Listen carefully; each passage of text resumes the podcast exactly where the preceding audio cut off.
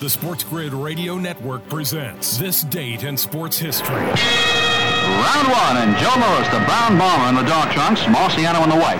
1951, future heavyweight champion Rocky Marciano defeats a former champ, Joe Lewis, by a TKO in the eighth round at Madison Square Garden. A left and a right, and down he goes, and full off on the apron of the ring.